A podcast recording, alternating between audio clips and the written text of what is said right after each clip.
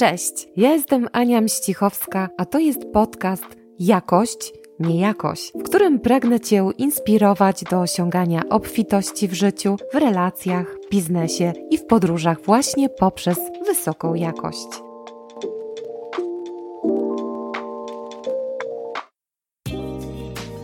W ostatnim czasie dużo mówi się o depresji, o depresji i tragicznych wzrostach prób samobójczych wśród dzieci i młodzieży.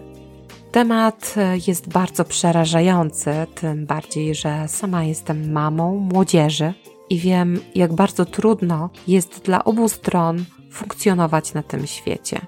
Ostatnio przygotowywałam się do wykładów motywacyjnych dla młodzieży klas siódmych i ósmych szkoły podstawowej. Kilkukrotnie zmieniałam koncepcję swojego wystąpienia. Długo zastanawiałam się nad tym, co mogłoby ich przekonać. I tak naprawdę też chciałam zaznaczyć im, że warto żyć, że warto chcieć żyć, warto w życiu odnaleźć ten sens. No ale wiesz, no, wiedza naukowa, publikacje i takie koncepcje psychologiczne to nie wystarczą do tego, by takim młodym ludziom uzmysłowić, jak to jest ważne. Też uzmysłowić, że życie jest fajne, może przekonać ich do tego. Psychologii ontogeneza pokazuje etapy rozwoju mózgu, a co za tym idzie rozwoju osobowości młodego człowieka, dzieląc je na kolejne etapy. Oczywiście ten najtrudniejszy okres w życiu człowieka to taki okres wieku 11-17 lat. No to jest długo, no bo to jest 7 lat, kiedy następuje taki intensywny wzrost dzieci. A propos to moja córka w roku covidowym 2020 do 2021 urosła aż 12 centymetrów. No byłam po prostu w szoku, jak w moment z mojej małej dziewczynki zrobiła się już taka dorastająca kobietka.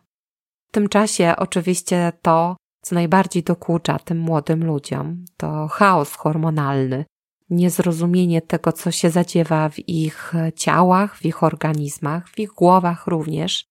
To są tajfuny emocji, taka zmiana, taka przemiana, gdzie taki młody człowiek nagle w krótkim czasie przestaje być dzieckiem i tak jak niedawno jeszcze bawił się różnymi zabawkami, bawił się z koleżanką, z kolegą, w różne zabawy, tak w tym momencie nagle w jakiś dziwny sposób musi odbierać komunikaty w postaci, że coś musi. Był takim bezbronnym dzieckiem i nagle musi, bo mówi mu się, że ma obowiązki i że się od niego czegoś wymaga i że generalnie nie do końca tak naprawdę ten młody człowiek rozumie, co się wokół niego zadziewa. To jest inaczej też tak zwana faza kosmiczna.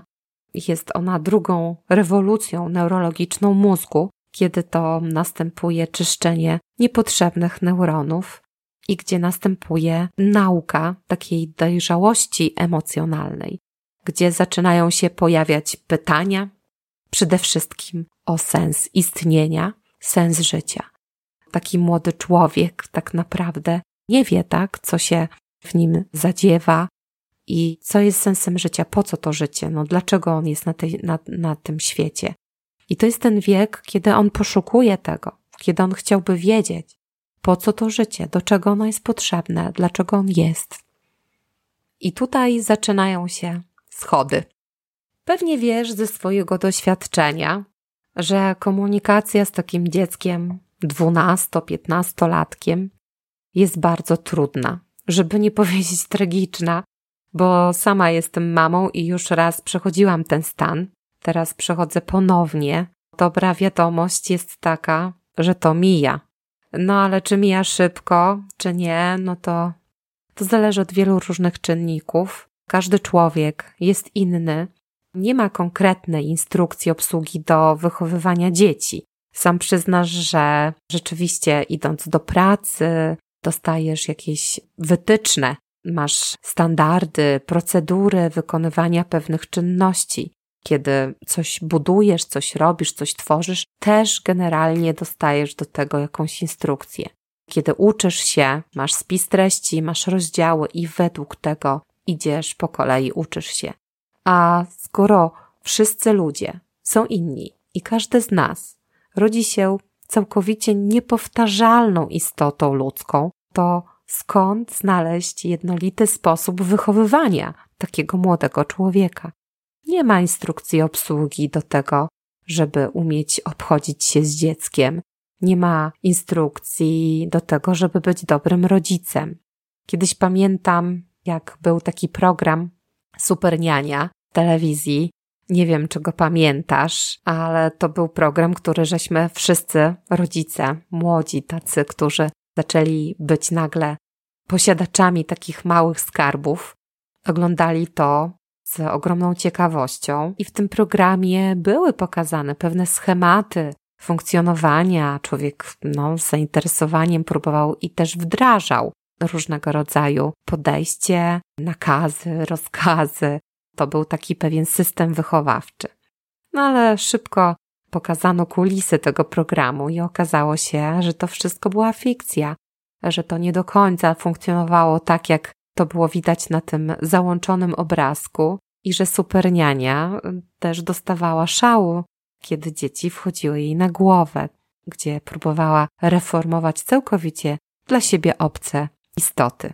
Rodzice są różni, to i dzieci są różne, zatem ta komunikacja jest i będzie bardzo zróżnicowana. Ja bym miała takie mm, odniesienie do jakości. Będę chciała pokazać Ci, jak zbudować taką relację z tym Twoim nastolatkiem i pragnę podkreślić, że oprócz tego, że jest rzeczywiście trudno, to jest to najważniejszy okres w życiu człowieka, który mocno odciśnie piętno na jego dorosłym życiu. Myślę, że się ze mną zgodzisz, że w tym dorosłym życiu bardzo dużo pamięta się z tego, co wnieśli nam rodzice do naszego życia.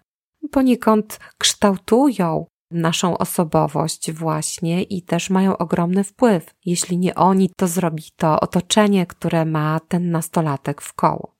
Zachęcam Cię również do refleksji i przypomnienia sobie właśnie, jaki i jaka byłaś w tym wieku. Co się z Tobą zadziewało, jak rozmawiałaś z rodzicami, co Cię wkurzało, co było dobre, co złe, bo Najlepszą lekcją, myślę, dla nas jest unikanie błędów, które wcześniej popełniali nasi rodzice. Wracając do wykładu, który poprowadziłam dla tych młodych ludzi, postanowiłam, że zapytam ich o pasję. Czy mają coś w życiu, co lubią robić, co sprawia im przyjemność, na co poświęcają najwięcej czasu, co by chcieli robić, jak by chcieli, jaki to ma smak, nawet jeśli to miałaby być jakaś taka najprostsza i najgłupsza rzecz. No i wiesz, niestety, bardzo mała garstka osób podniosła ręce. To było dla mnie dosyć smutne, aczkolwiek no, w pewien sposób spodziewałam się takiej odpowiedzi. Jako brainolog polecam skoncentrować się na budowaniu pozytywnego spojrzenia, takiego wynikającego z psychologii pozytywnej. To jest bardzo ważne, żeby widzieć pozytywy. Wiem, zaraz usłyszę, że przecież nie wszystko jest różowe. Powiesz, że trzeba skupić się na pracy, że jest inflacja, że jest kryzys. Każda firma szuka oszczędności, trzeba pracować za trzech i że tak naprawdę ledwo starcza do końca miesiąca. Każdy ma kredyty na całe życie i teraz te cholerne odsetki trzeba spłacać, pracować, a, a w tym wszystkim jeszcze na dzieci trzeba patrzeć. A te dzieci to tylko daj, daj, daj ciągle chcą kasę, oprócz tego nic innego nie robią. Jedyne obowiązki, jakie mają, to chodzenie do szkoły i nauka. Przecież są już duże. Niech się uczą samodzielności. Przecież nie można ich całe życie niańczyć. A teraz druga skrajna sytuacja, którą przytoczę, w której słyszysz, Boże, jak teraz jest ciężko. Te nasze biedne dziecko, takie wątłe, takie chorowite, takie słabe, bo to teraz tyle chorób i ten COVID i to takie powikłania po tym COVIDzie. Boże, to strach. Strach o te dziecko. Niech nie chodzi nigdzie, lepiej niech siedzi w domku, bo to teraz na kolegów trzeba uważać, bo narkotyki, bo alkohol, a w ogóle jakieś inne używki, nie wiadomo co. Muszę chronić moje dziecko przed światem. Ten świat jest taki straszny, taki zły. A w ogóle dziewczyny, takie teraz wyuzdane, tak wcześnie zaczynają współżyć, uprawiają seks. W ogóle taka rozwiązłość wszędzie panuje. Lepiej trzymać w domu i pilnować, niech nauką się zajmą, a nie głupoty mają w głowie. I chronić, chronić przed tym strasznym światem. No i jeszcze jedna inna sytuacja, gdzie ty nie zdążyłeś, nie zdążyłaś spełnić swoich marzeń, bo życie potoczyło się nie tak, jak chciałeś.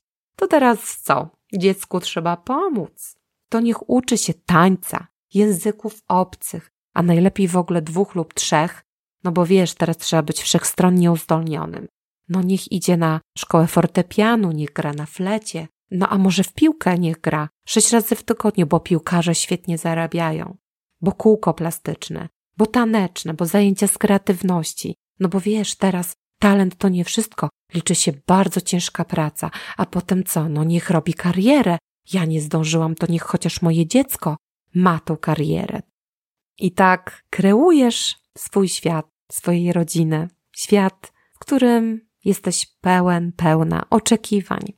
Oczekiwań od tego młodego człowieka, od tego dziecka, Oczekujesz od niego, żeby był zdyscyplinowany, żeby miał dużo energii, żeby chciał, żeby mu się chciało uczyć, żeby robił wszystko to, czego od niego oczekujesz.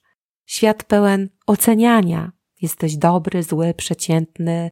Spójrz, jak ona to umie, a ty to nie. I tak mogłabym tutaj przytaczać różne epitety, ale nie chcę za mocno pojechać, bo jak słyszę czasem, jak rodzice obrażają i oceniają swoje dzieci, to się mi nóż w kieszeni otwiera. Jak słyszę, że ty tego nie umiesz, tam tego nie umiesz. Z ciebie to nic nie wyrośnie, nigdy nic nie osiągniesz. Weź się w garść, weź się do roboty, ucz się. Siedzisz tylko na tej komórce, pełno żalu i pełno smutku twojego i tego niedowierzania, że twoje dziecko jest coś warte. I poczucia winy, że może ty nie sprostałeś zadaniu, że może ty nie jesteś dobrym rodzicem, do stawiania warunków, że ja ci dam, jak coś zrobisz, bo przecież na miłość to trzeba zasłużyć. Twoje dziecko wiecznie słyszy warunki. Gdybym miała ci teraz doradzić, co zrobić, żeby jednak pomóc temu młodemu człowiekowi, to wiesz co? Podałabym ci kilka najważniejszych porad, aspektów, które poprawiają jakość Twojej komunikacji z nastolatkiem które mają szansę wzbudzić w Twoim dziecku poczucie wartości, chcenie. To są moje doświadczenia, ale też wiedza, którą zaczerpnęłam i której się nauczyłam. Po pierwsze, porozmawiaj ze swoim dzieckiem na tematy życiowe. Zapytaj, co myśli, jakie ma zdanie, jaka jest jego wizja świata, co on o tym sądzi. To, co najważniejsze w tym takim przekazie i w tej dyskusji, jest to, abyś nie był taką osobą, która prowadzi mentoring, która poucza. Potraktuj to dziecko jak partnera w rozmowie, uszanuj jego zdanie, uszanuj, pozwól mu się wypowiedzieć, nawet jeśli to, co będzie mówił, nie będzie zbyt mądre. Zobaczysz, co się zadzieje. Zapewniam cię, że będziesz miał pozytywny feedback. Teraz dwa. Jeśli dziecko jest nierozmowne, na przykład nie ma ochoty z tobą gadać, to zapytaj, czy chce pogadać o tym w innym czasie. Umówcie się, zróbcie tą rozmowę taką specjalną. Pójdźcie, nie wiem, do parku, na spacer, na boisko. Pojedźcie gdzieś razem. Niech to dziecko się otworzy. Nawet jakby miało powiedzieć jedno, dwa zdania, to warto. Kolejna rzecz, trzecia, zapytaj dziecko o to, co lubi, czego pragnie, co mu sprawia przyjemność.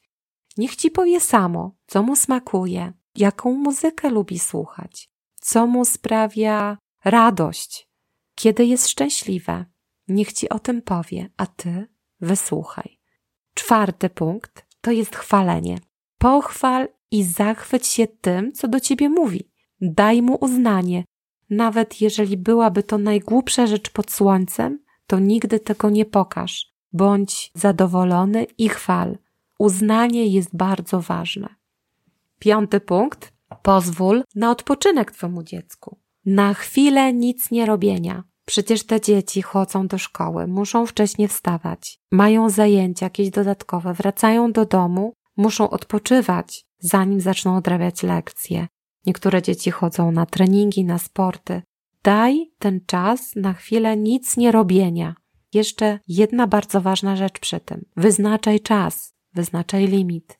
Powiedz ok, odpocznij dwie, trzy, cztery godziny, ale wyznacz ten czas i wyznacz obowiązki, bo te granice, jak stawiasz, to pozwalasz temu dziecku mieć poczucie bezpieczeństwa. Następny punkt to już jest szósty. Daj możliwość poniesienia porażki i wytłumacz, że wcale nie jest słaby czy słaba. Porażka jest po to, aby sukces smakował bardziej. I opowiedz, że ta nagroda za odniesienie sukcesu musi być porównana do porażki. Możesz to powiedzieć w kontekście szczęścia. Żeby poczuć szczęście, a nie zaznałbyś smaku, smaku smutku, to nigdy byś nie wiedział, jak to szczęście jest fajne, jak, jak ono smakuje. Więc muszą być takie skrajne emocje, skrajne sytuacje, które będą cię mobilizowały. Opowiedz o tym, bo stres jest po to, żeby mobilizować nas do działania. Te kontrasty w naszym życiu, w naszych emocjach są bardzo potrzebne. Przy młodym takim organizmie, młodym człowieku, bardzo ważne, żeby to dokładnie, fajnie wytłumaczyć. Siódmy punkt to zauważ to dziecko nawet pod stertą ubrań pod w tym takim bałaganie, które ma w pokoju, czy pod stertą śmierdzących butów, czy też skarpetek. Bo wiesz co, dla tego młodego człowieka to nie jest najważniejsze, żeby mieć tam czysto i porządek. Zastanów się, czy dla ciebie przypadkiem nie jest wręcz odwrotnie. Pamiętam z mojego życia, często przychodziłam do domu i to, co widziałam najbardziej, najbardziej, to był syf. Syf taki nieprzeciętny, a miałam zawsze mocno wrażliwy też węch. To oprócz tego syfu, bałaganu, gdzie walały się kurtki, rozwalone buty w przedpokoju, tu rzucony plecak, to jeszcze węch dochodził. I czułam po prostu od razu, jak wchodziłam do domu, to czułam smród śmieci, które powinny być już dawno wyrzucone, a dalej stały i po prostu cuchnęły i doprowadzały mnie do szału. Co ja robiłam oczywiście? Robiłam wyrzuty i to było na zasadzie ty to to, ja to tamto, ja to przychodzę taka zmęczona z tej pracy i wchodzę i nawet nie mogę odpocząć, bo tu jest taki syf. I znowu wszystko na mojej głowie ja muszę sprzątać. I było wyliczanka po prostu, która wpędzała moją rodzinę w poczucie winy. Straszny błąd. Nigdy więcej tego nie rób. To jest bardzo, bardzo agresywne, bardzo źle wpływa na Twoich domowników. Przychodziłam kiedyś też zrąbana z pracy.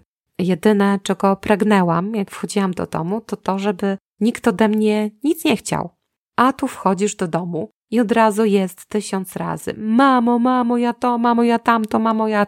No i co? Wyobrażasz sobie pewnie, jak mnie to doprowadzało do szału. No i myślę, że, że każdy z nas to ma, tak? I ty też tak masz. Jednak, wiesz co, zmieniło się. Teraz wracam do domu i jestem świadoma tego, jak w jakości komunikować. To mnie doświadczyło, jak doświadczyło też moje dzieci. I gdy wracam teraz do domu, to tak naprawdę nie mogę się doczekać, żeby przytulić swoje dzieci, żeby zapytać, co u nich słychać, jaki był ten dzień, bo to nas bardzo zbliżyło i to jest najważniejsze.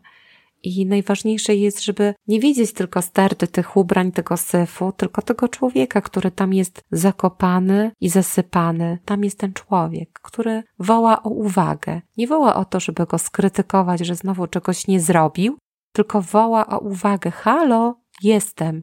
Jestem, zauważ mnie, zainteresuj się mną, bo ja jestem ważny, ważna, mamo, tato. I wiesz, ignorancja jest najgorszą formą agresji. Odzywa się do swoich dzieci. Nie gniewa się na nie, nie ignoruj ich, nie mów później, bo teraz jestem zajęty, zaraz, jutro, pojutrze i to nigdy nie następuje. Tylko bądź, bądź, usłysz to wołanie, usłysz ten głos tego dziecka, nie ignoruj go. Nie bądź agresywny dla swojego dziecka, bo to jest naprawdę najgorsza agresja.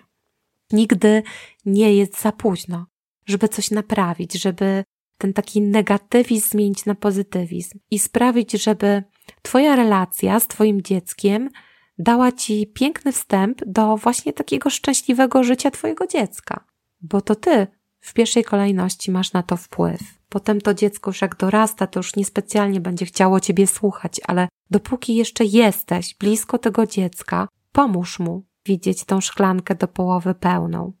Wiesz, dzieci w wieku 11-15 lat poszukują przede wszystkim sensu życia. Często tym sensem jest pasja właśnie, czasami mówi się, że samo życie jest sensem. No ale myślę, że to już jest taka wyższa szkoła jazdy. Każdy z nas ma na tym świecie jakąś misję do spełnienia. Jednak każdy musi ją odkryć i poznać sam. Trzeba jakby bodźców, które pomogą nam to odkryć, więc podsuwaj bodźce swojemu dziecku. Pytaj, obserwuj. Jeżeli to dziecko samo nie widzi, to właśnie poprzez taką komunikację, poprzez te punkty, które ci podałam, będziesz mógł pomóc właśnie temu dziecku odkryć tą pasję w jego życiu. Pamiętam, jak moja starsza córka Ola miewała taki trudny czas w szkole podstawowej, czwarta, piąta klasa. To był ten moment, kiedy nie chciało jej się żyć.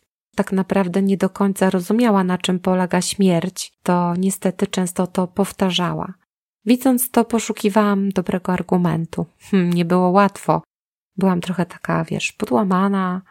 Powiedziałam jej wtedy coś bardzo ważnego, co powtórzyłam również tym młodym ludziom na wykładzie, który właśnie ostatnio prowadziłam. Jak się jest nastolatkiem, to wszystko się musi. No, musisz chodzić do szkoły, słuchać rodziców, mieć obowiązki, ale gdy się jest dorosłym, to się robi, co się chce. I życie dorosłego jest fajne i lepsze.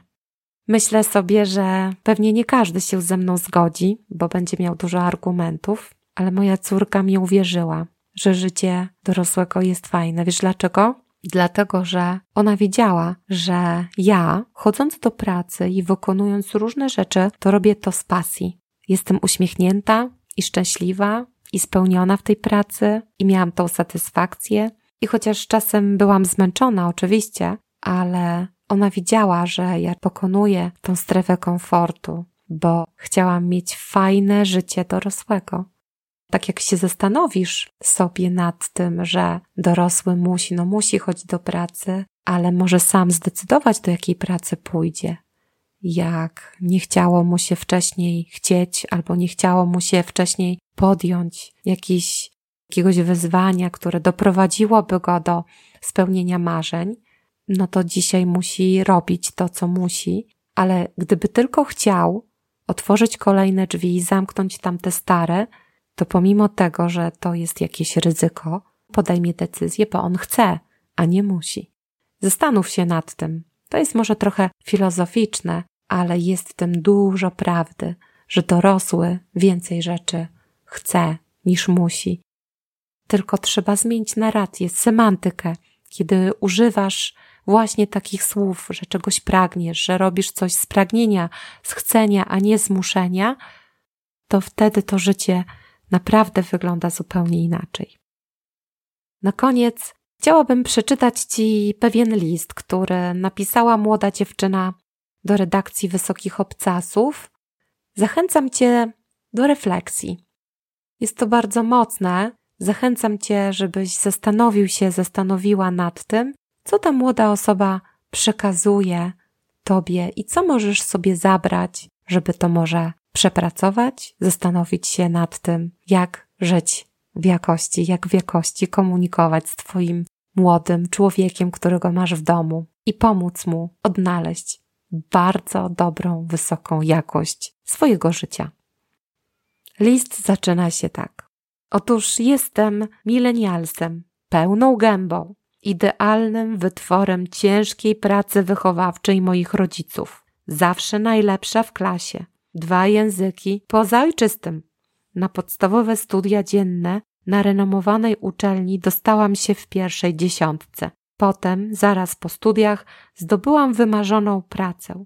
Serio. Taką od dziecka wyśnioną pracę, w której działam do dziś. To już jest pięć lat. Awansuję, robię to, co kocham. Daje mi to poczucie spełnienia i sensu. Tyle tylko, że po trzaśnięciu drzwiami w robocie osuwam się w niebyt. Nie umiem zagospodarować czasu wolnego. Całymi dniami leżę na kanapie, oglądając amerykańskie seriale, bo to pozwala nie myśleć, nie czuć, nie cierpieć. Gdy dorastałam, taki wypoczynek był luksusem. Jeżeli moi rodzice zauważyli, że marnuję czas, leżę z rozpłaszczonym tyłkiem, zaraz była awantura. Więc teraz nadrabiam, robiąc bezkarnie to, czego wtedy robić nie mogłam. I czuję, że powoli przeistaczam się w zombie. Co chcę przez to wszystko powiedzieć? Pilnujcie się, ludzie. Nie dajcie sobie wmówić, że sensem waszego życia jest praca, że to jest najważniejsza rzecz w życiu, ostateczny cel, któremu trzeba wszystko podporządkować. Bo praca, nawet jeżeli jest powołaniem i spełnieniem marzeń, kiedyś się kończy. Trzeba kiedyś trzasnąć drzwiami, wyjść z biura i żyć. Po prostu żyć. A co, jeżeli się nie umie? Tak chciałabym zakończyć dzisiejszy odcinek i zostawić Cię z tą refleksją. Przygotowałam dla Ciebie kolejny odcinek właśnie na temat milenialsów w biznesie. Jak oni zmienili jakość funkcjonowania firm. Będę mówić o komunikacji z nimi i o tym, jak żyć w świecie, w którym jest podział pokoleniowy.